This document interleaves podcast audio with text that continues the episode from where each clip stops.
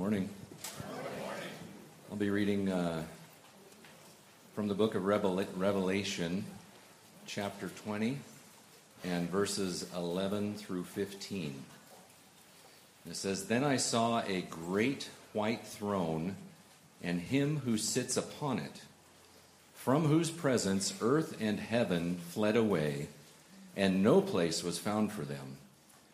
Then I saw the dead, the great and small, standing before the throne, and books were opened, and another book was opened, which is the book of life. And the dead were judged from the things which were written in the books, according to their deeds. And the sea gave up the dead which were in it, and death and Hades gave up the dead which were in them, and they were judged, every one of them according to their deeds. Then death and Hades were thrown into the lake of fire. This is the second death, the lake of fire. And if anyone's name was not found written in the book of life, he was thrown into the lake of fire.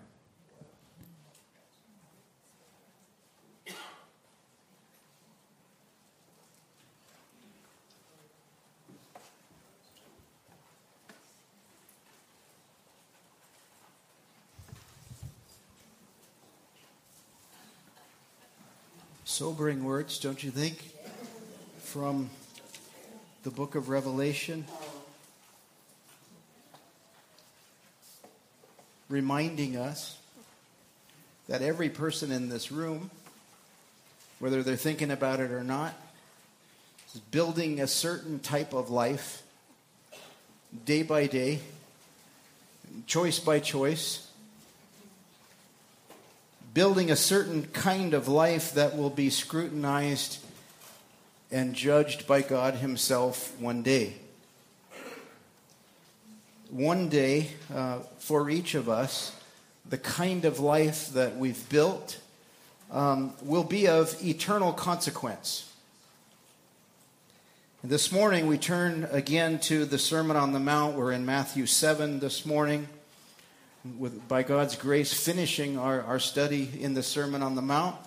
And so, for those of you who, who thought we're never going to finish the study of the Sermon on the Mount, uh, let me just say in Christian love, neener, neener, um, because, we because we'll finish it today.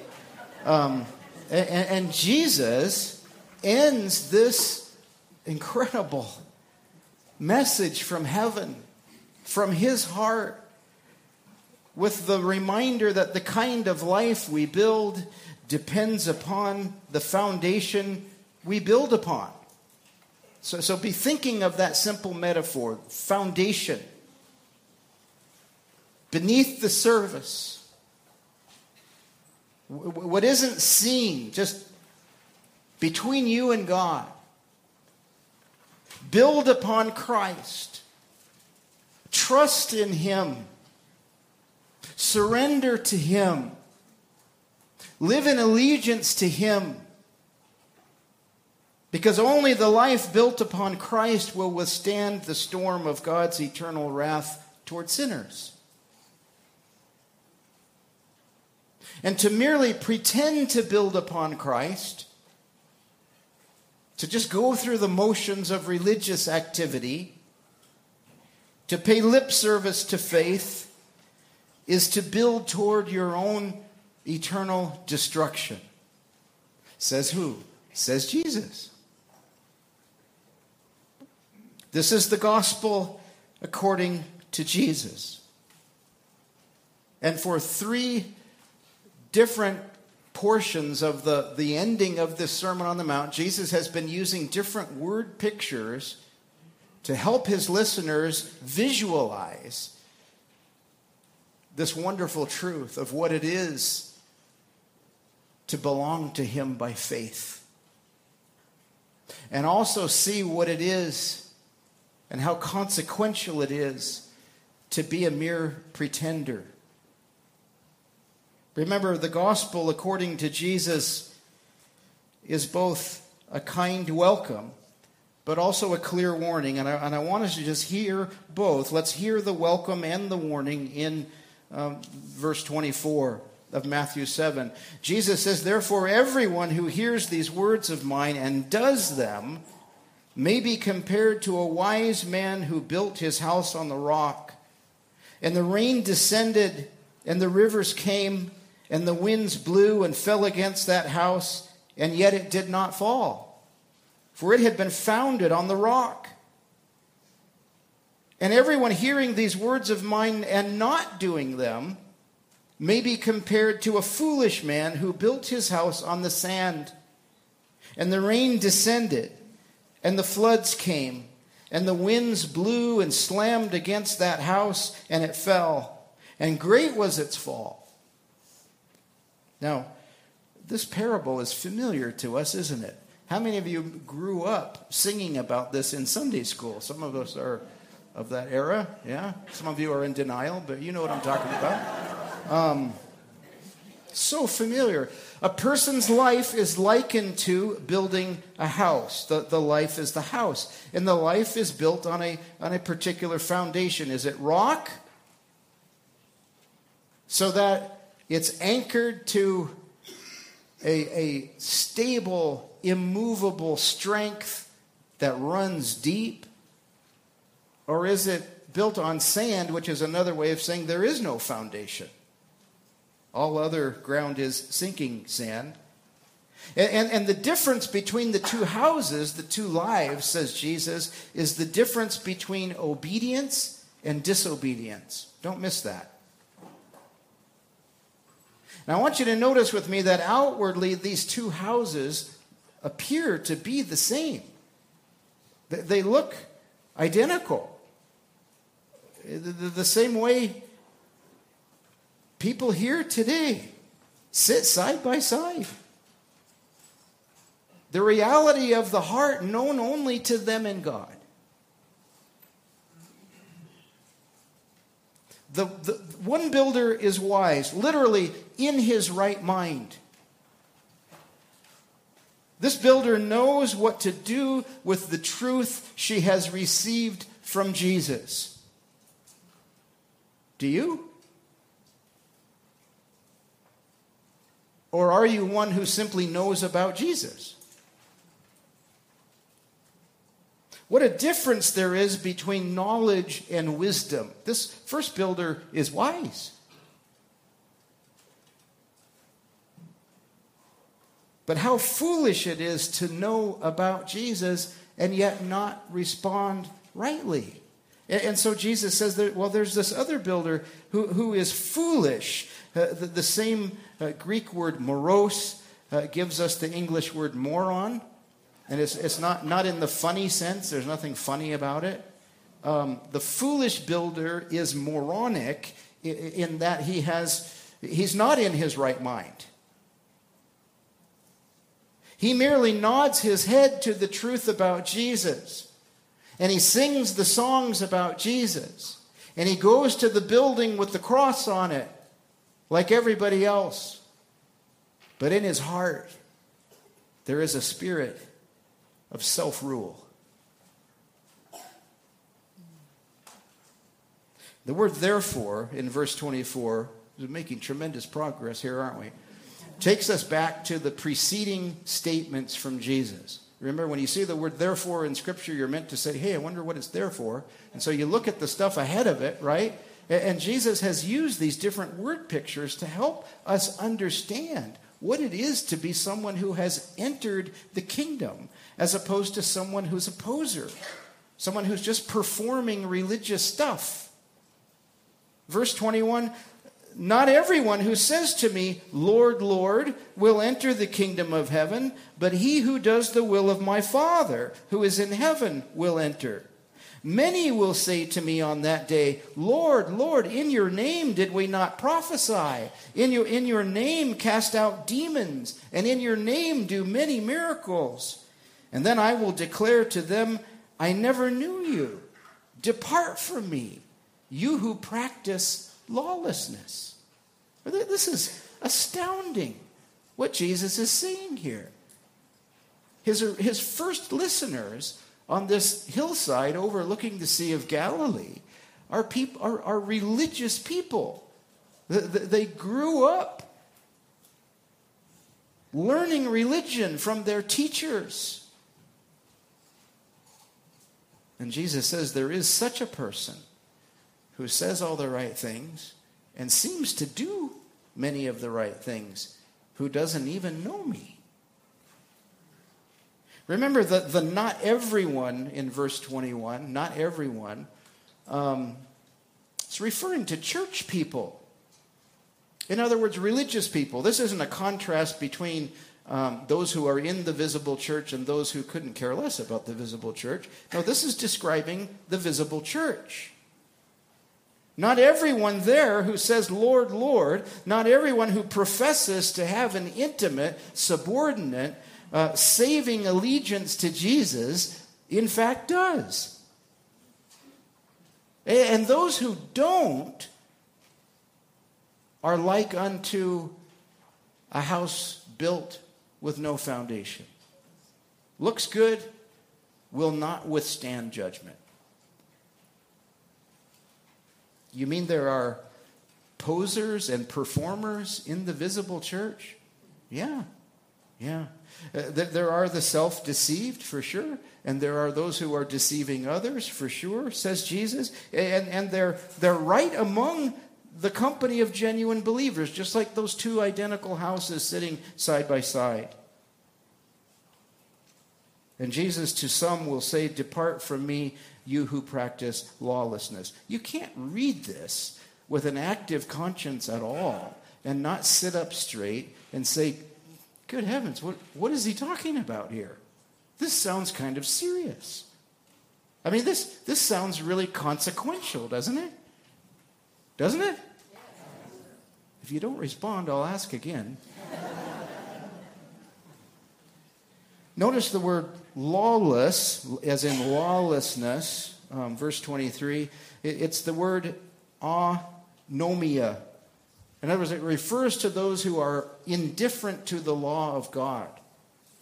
O- over the last several weeks, um, a, a time or two anyway, I've mentioned the term antinomianism, meaning against law. These are people who who have no use whatsoever for the law of God. You know, we, we don't care about God's law. We're grace people. That, that's antinomianism. This is a different word here lawlessness.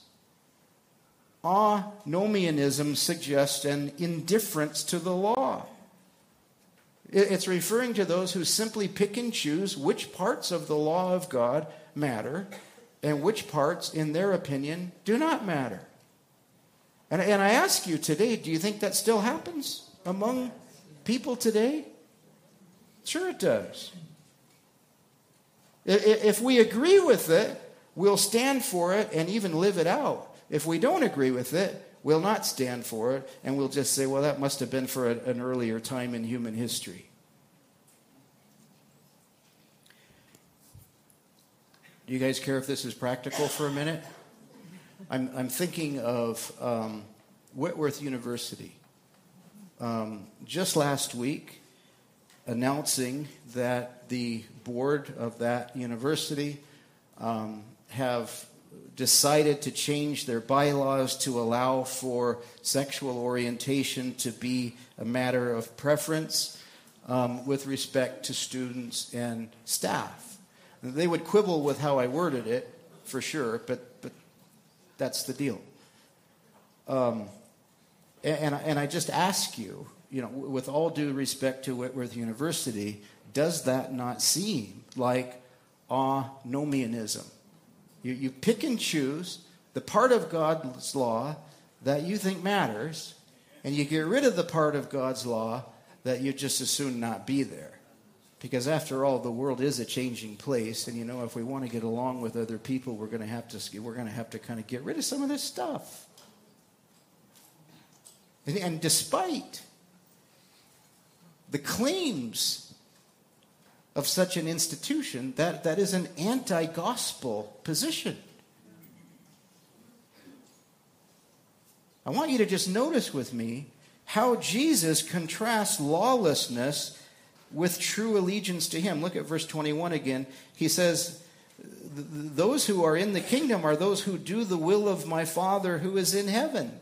So the, the, the kingdom of heaven, the, the true church, is made up of people who are not just right talkers only, and not just who kind of do religious stuff but not from the heart, but those who have surrendered to Christ, who have been overwhelmed by his grace, awash in his mercy towards sinners. They've been born again. And those who are born again are born again to a new life, a different kind of life than the life that is lived by those apart from Christ. The true church is comprised of people who, by grace, obey the will of God from the heart. And, and I have to stop here and just remind you this is, this is the gospel according to Jesus. This is not my material. Because some of you might be saying, well, wait a minute, wait a minute. Um, you're making it sound like we're saved by our obedience. We're, we're, you're making it sound like we're saved by obedience to the law. Please don't think that. We're saved by grace through faith in the work of Christ alone. Amen? So don't, don't misunderstand. There's a reason this teaching is at the end of the Sermon on the Mount and not at the beginning of the Sermon on the Mount. Jesus is not speaking here in Matthew 7 about how to get into the kingdom. He's describing the nature of those who truly belong to the kingdom. In fact, Jesus has already said back in verse 13 of Matthew 7 enter through the narrow gate, for the gate is wide and the way is broad that leads to destruction, and there are many who enter through it. For the gate is narrow and the way is constricted that leads to life, and there are few who find it. The, the gate comes before the road. Don't miss that. The gate comes before the way. And, Jesus says the gate into the kingdom of heaven, it's a narrow gate. In fact, I remember uh, just a few weeks ago, uh, we, we decided, or I said it, nobody disagreed. Um, it's as narrow as the cross of Jesus. He is the way. He is the truth. He is the life. And so, this invitation, this, this kind welcome, is, is, is for you who have not yet heeded. Enter. Who, who is to enter? You're to enter. Repent of your sin. Trust wholly upon Christ for your salvation. He is the narrow gate. In John's gospel, Jesus says this Truly, truly, I say to you, I am the door of the sheep. I am the door. If anyone enters through me, he will be saved. Praise God. So, at the beginning of the Sermon on the Mount, in the Beatitudes, Jesus was describing how you get into the kingdom. Remember, the king's blessed people are, are those who are poor in spirit. They, they understand that they've been born in sin. They are hopelessly separated from God because of their sin. They know their poverty of spirit. Do you? And the, the, the, the king's blessed people are those who mourn over their sinfulness. It matters to them. And they repent. And the scripture says they are comforted. They now hunger for a righteousness that they do not possess within themselves. And they find this righteousness in their King and Savior, Jesus. And they're satisfied. That's the narrow gate. And the caution of Matthew 7 is that this narrow gate of repentance and faith in Christ always opens up onto a constricted way a difficult way. Some of your Bibles say a hard way. Hard, in what sense? Well, uh, the, the thing that will not fit through the gate is your self sufficiency. The thing that won't fit through the gate is the works that you do, the religious stuff that you would point to and say, God's going to do me a solid now for sure. Now, that's all going to have to go. It makes you feel good, but the scripture says that's just baggage that won't fit through the gate. and, and going through the narrow gate, having gotten rid of all of that baggage, no matter how religious it seems, is to begin walking on a constricted way. You, you're, because you've been born of the Spirit of God, you live differently from all of those who don't know Jesus. And you want to. Because Jesus invaded your life and he changed your want to. Are you hearing this? I don't mean that. This. It's horrible timing for that. It's the difficult way of glad obedience to the will of God in a world that ignores God's will. An anomian world, a world that picks and chooses which parts of God's law matter. Let me give you a quick example from Scripture. Paul says this to Timothy. This is um, 1 Timothy. He says, But we know that the law is good if one uses it lawfully, knowing this, that law is not made for a righteous person, but for those who are lawless and rebellious, for the ungodly and sinners, for the unholy and godless, for those who kill their fathers or mothers, for murderers for sexually immoral persons, for homosexuals, for kidnappers, for liars, for perjurers, and whatever else is contrary to sound teaching, according to the gospel of the glory of the blessed God with which I have been entrusted. Now just think about that. Does it not seem to you that that is the very kind of passage where a person who is not in their right mind spiritually might say, well, some of that sounds pretty good. I mean, I don't think we should run around killing our parents. That sounds monstrous, doesn't it? Of course it does. Please agree with me when I say that. Some of you are like, well. Um, but listen, is that not the kind of passage that many in the professing church today would say, you know, some of that, I don't think we need that? These are different times. That can't be talking about today. The gospel, which we, church, have been given stewardship of, uh, does not lead one to pick and choose which parts of God's law matter. That, that's a false gospel. So here Jesus in Matthew 7 confronts the, the lawless, the anomian, And remember that the, the, kingdom of heaven is, is, that realm in which Christ truly reigns as king. Not, not as an idea, you know, as a, as a concept to say, oh, that sounds really good. No, it's, it's the realm in which Christ reigns as king. And so here is a passage that, that once again causes us to sit up straight and say, well, who, who's, who's the king in my life? Am I ready to be ruled by another? Because that's what the gospel does. Is Jesus my king? Or am I yet under self rule? Picking and choosing which of his truth I think should apply to me. Because you can fit in just fine with the Jesus people as one who picks and chooses the stuff that works for you. Says who? Says Jesus. The foundation is that part that is not visible.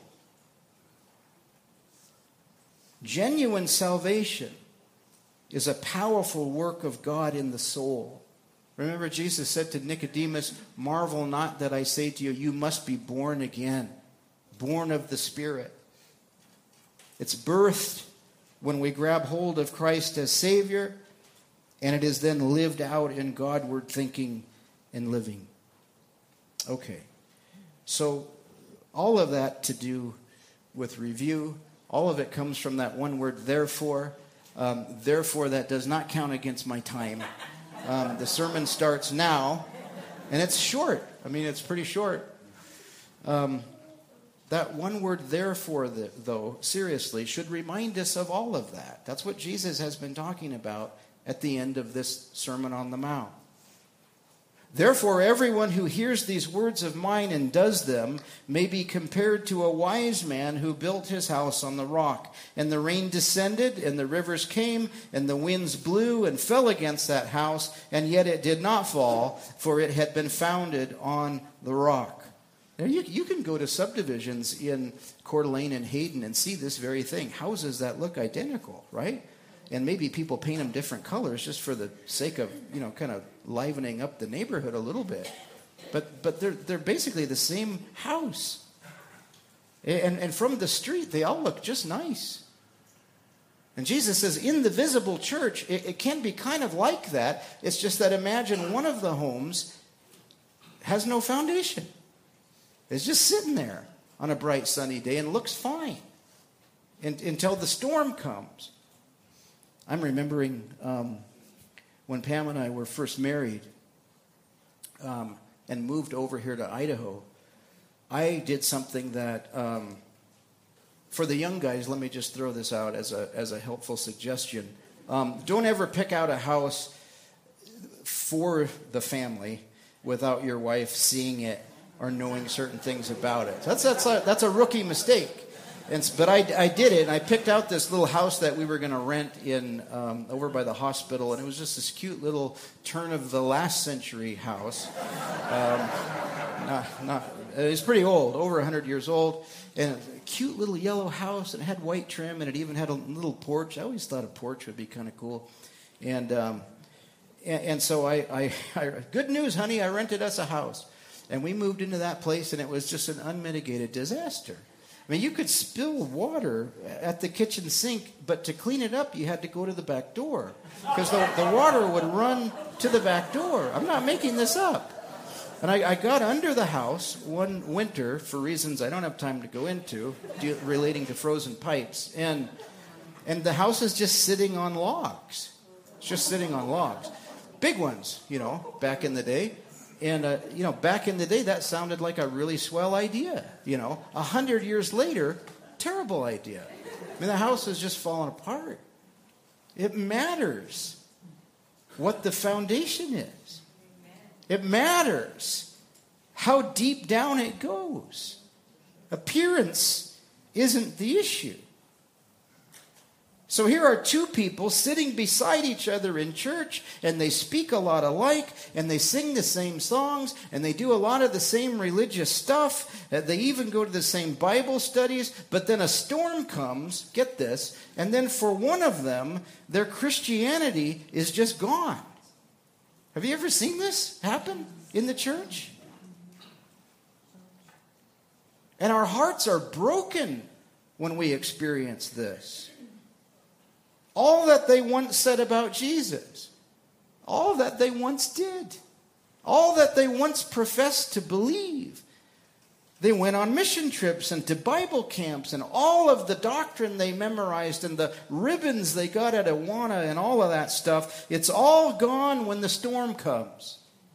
Are you hearing this? The Bible offers no assurance no security, no comfort to the one who merely professes Christ and plays at religion a little bit, but has never really surrendered to his gracious rule. The Bible calls that repentance. It's a work of the Spirit of God. And so the, the, the question for, for any of us here this morning is simply are, are we foolish or are we wise? Spiritually speaking, are we in our right minds from heaven's perspective?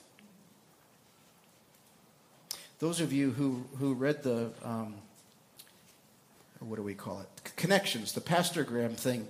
Um, anybody read that? Okay, so did you look up those scriptures? Some of them? Okay. Jesus, John 14, 15. If you love me, keep my commandments. Loyal love for the king shows up in living for the king, obeying his word. Perfectly? No, we don't do that perfectly. But our want to has been changed, right? We want to follow Jesus. Verse 23 of John 14 If anyone loves me, he will keep my word.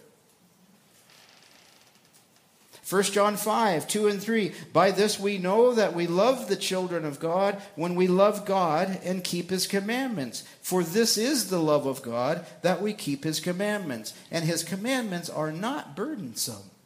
What, what's wonderfully strange language that is? What, what, what does it mean by not burdensome? Well, again, our heart has been changed. Our want to has been changed by the Spirit of God. And we want to walk in his ways however imperfectly we may do so. And this business of playing the part, posing as a Christian, has been a contagion in the visible church since the beginning. Again, these are not my words.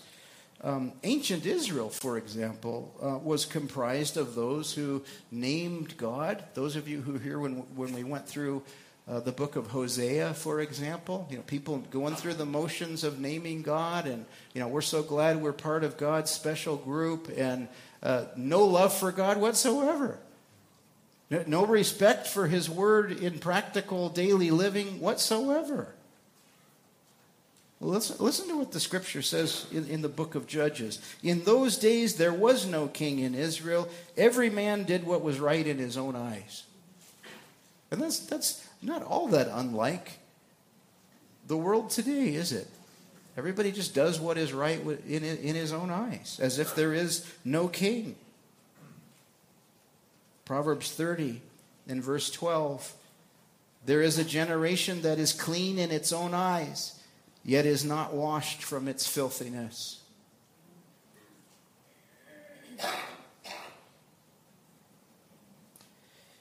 Jesus half brother, James, puts it this way James 1, he says, But become doers of the word, and not merely hearers who delude themselves.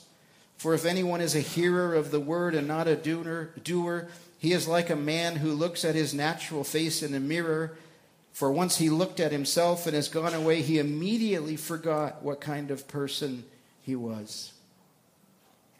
Friends, I have to tell you, I've been praying all week that in light of the words of our Savior that we consider today, would, you please look past me and just look into the mirror of God's Word?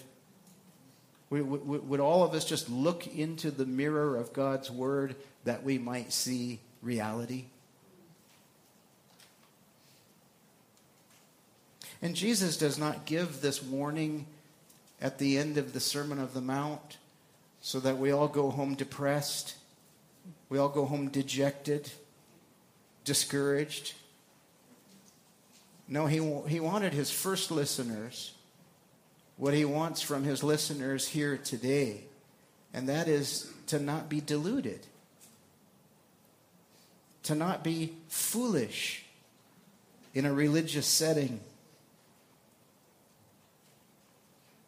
Proverbs 21, verse 2 Every man's way is right in his own eyes, but Yahweh weighs the heart. And so, so here is a passage that demands us to consider the foundation we're building our life on. Are we building upon the rock that is Christ Jesus? Or are we building upon what the Bible calls sand? No foundation at all. And there will always be those who hear a message like this and say, no, that's, that's legalism. So let me just say this for the sake of clarity. Obedience is not the cause of your Christianity. Don't misunderstand that. That's not what Jesus is saying. But he is saying that obedience is the result of your Christianity if it's real. Nobody has an encounter with the living God in Christ Jesus and is left unchanged. That's not possible. So we can look at the general pattern of our lives with the help of the Holy Spirit and, and just ask ourselves, in light of what we've studied in the Sermon on the Mount, um, when, when we hear from the Lord, do we do what he says? This, this is big, grand stuff. I don't mean easy, but just simple to understand. What has Jesus been talking about? Well, what about the way I treat my enemies? Is, is that changing by God's grace? I mean, even the people who belong to that other party, those guys, that's not a joke. We tarnish the gospel when we think that's a joke. What about my thought life? I mean, God wants to own that? Jesus is king of that? What about your expressed sexuality? In a world that says that just doesn't matter.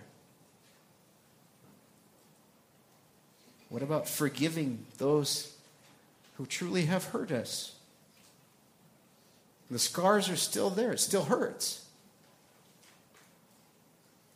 What about our relationship with remaining sin? Do we battle it? Is the, is there, is the conscience aware of that, battling sin? Do you realize that's normal Christianity? Paul says in Romans 7 man, the stuff I want to do, I don't do. The stuff I don't want to do, I keep doing that stuff. Who's going to save me from this? Oh, Jesus. So that's normal Christianity. What's abnormal, what is not Christianity, is what I mentioned earlier antinomianism, just not caring, ambivalence. Therefore, everyone who hears these words of mine and does them may be compared to a wise man who built his house on the rock, and the rain descended, and the rivers came, and the winds blew and fell against that house, and yet it did not fall, for it had been founded on the rock. The rain, the floods, the wind, all of it referring to the same thing, all of it descriptive of the storm of God's wrath, the storm of judgment the rain will wash away all pretense. The, the, the wind will blow away all that merely looks religious and churchy. Just as Noah's flood, the storm of God's wrath will, will overwhelm all but those who have taken safe harbor in the ark that is Christ Jesus. Amen? Are you in Christ? Are you secure because you're clothed in his righteousness? You're, you're safe because you've been washed in the cleansing power of his shed blood. And just as Jesus rose from the grave, his tomb is empty. You've been risen in Christ to a new life, a spirit led life. And everyone hearing these words of mine and not doing them may be compared to a foolish man who built his house on the sand and the rain descended, and the floods came, and the winds blew and slammed against that house, and it fell. And great was its fall. And, and you know, I got to tell you, I mean, thus ends the Sermon on the Mount. And, and you might be thinking to yourself, well, how strange, because you know, I seem to read, I, think I've read somewhere that at preacher school they teach you you should probably end on a high note.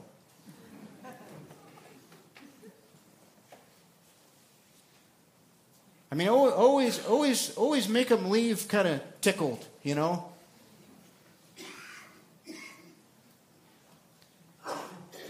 How many of you are glad this morning that Jesus is not like that? That he loves you enough to give you the truth straight up. And it, and it does occur to me that this, this this warning, though it's clear, is also very kind. How is it kind? It's kind because none of us is before the judge right now. That's why. It's, it's kind because the narrow gate is still open. That's why.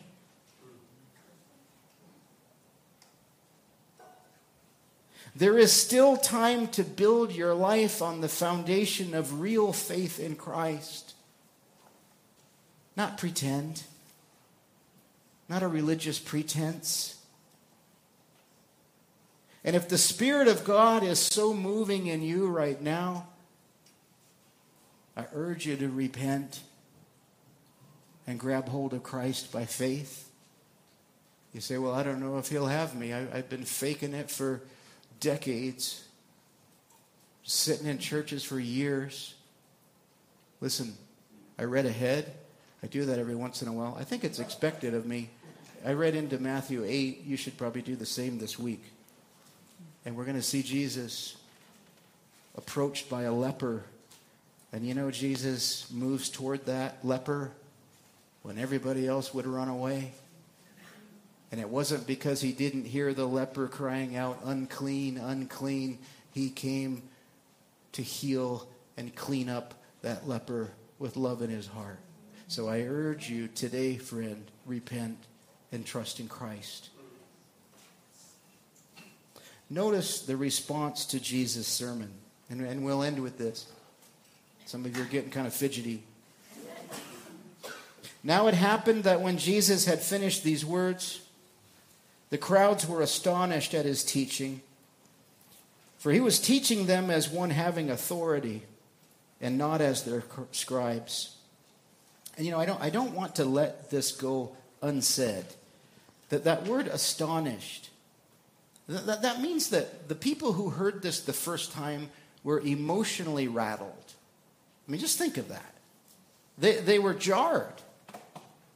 They were overwhelmed with surprise, shocked at Jesus' message. Why? Because they hadn't heard the truth before. What they had heard is that if they just went through all the religious rites and rituals, and if they just named God and memorized enough of the hymn book, they were good to go. And that didn't seem right, because it wasn't. But now what they've heard is the truth. And they're shocked at Jesus' message. And I pray that there may be some who are shocked at Jesus' message still today. Because we live in a world that still insists hey, put a fish on your bumper and you're good to go. I mean, just get the t shirt, right? God forgive us. The crowds were astonished at his teaching, for he was teaching them as one having authority. Do you realize there is no greater authority anywhere, ever, than the authority of King Jesus?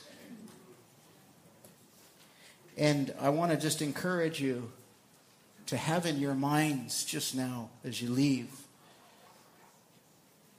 remember what Jesus did with his authority. He taught this true gospel the gospel of repentance, the gospel of the narrow gate, the gospel of the constricted way. And what did he do after that? Jesus, with his authority, lived every single day of his life in the power of the Holy Spirit.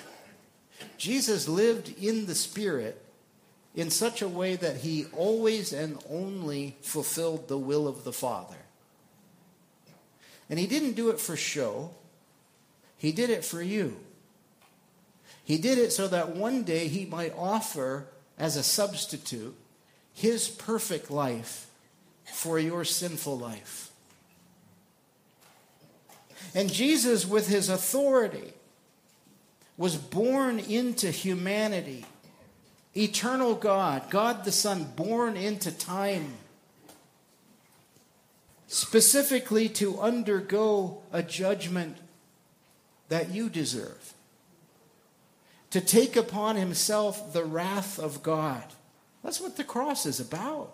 Jesus taking hell for his people. You see, without the cross of Jesus, there aren't two ways. There's just the broad gate that opens and leads to destruction.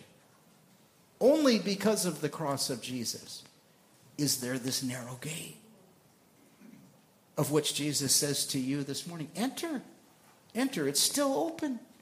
It's still open.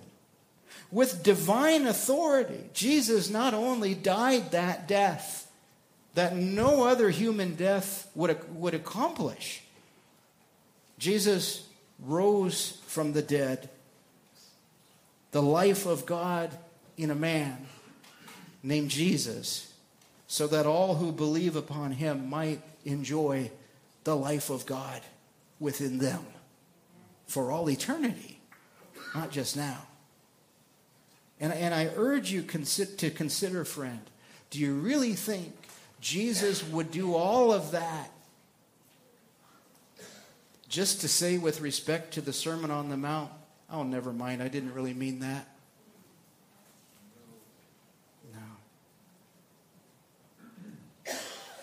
What foundation are you building on? The, the rock that is Christ Jesus?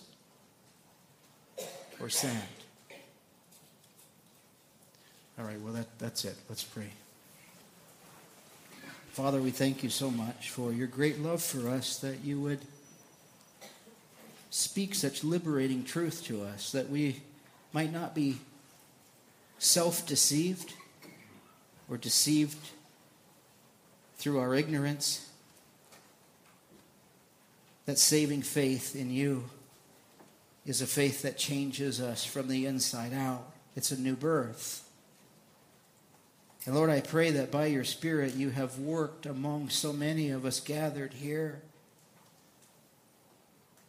that we have ears to hear, that, that we have hearts that are soft and shapeable now. And we're so imperfect and so aware of our sinfulness, and yet, Lord, you've given us, your people, a heart that wants to walk in your ways and make you known. And Jesus, I pray that as you have been lifted up in your word, you would draw sinners to yourself. I pray for uh, that person here, that man or woman here who um, just hanging out with the Jesus people. But Lord, would you would you would you soften that crusty heart? Lord, would you allow your kind welcome to be heeded? Would, would you bring salvation in this place, this day? And we ask you this for your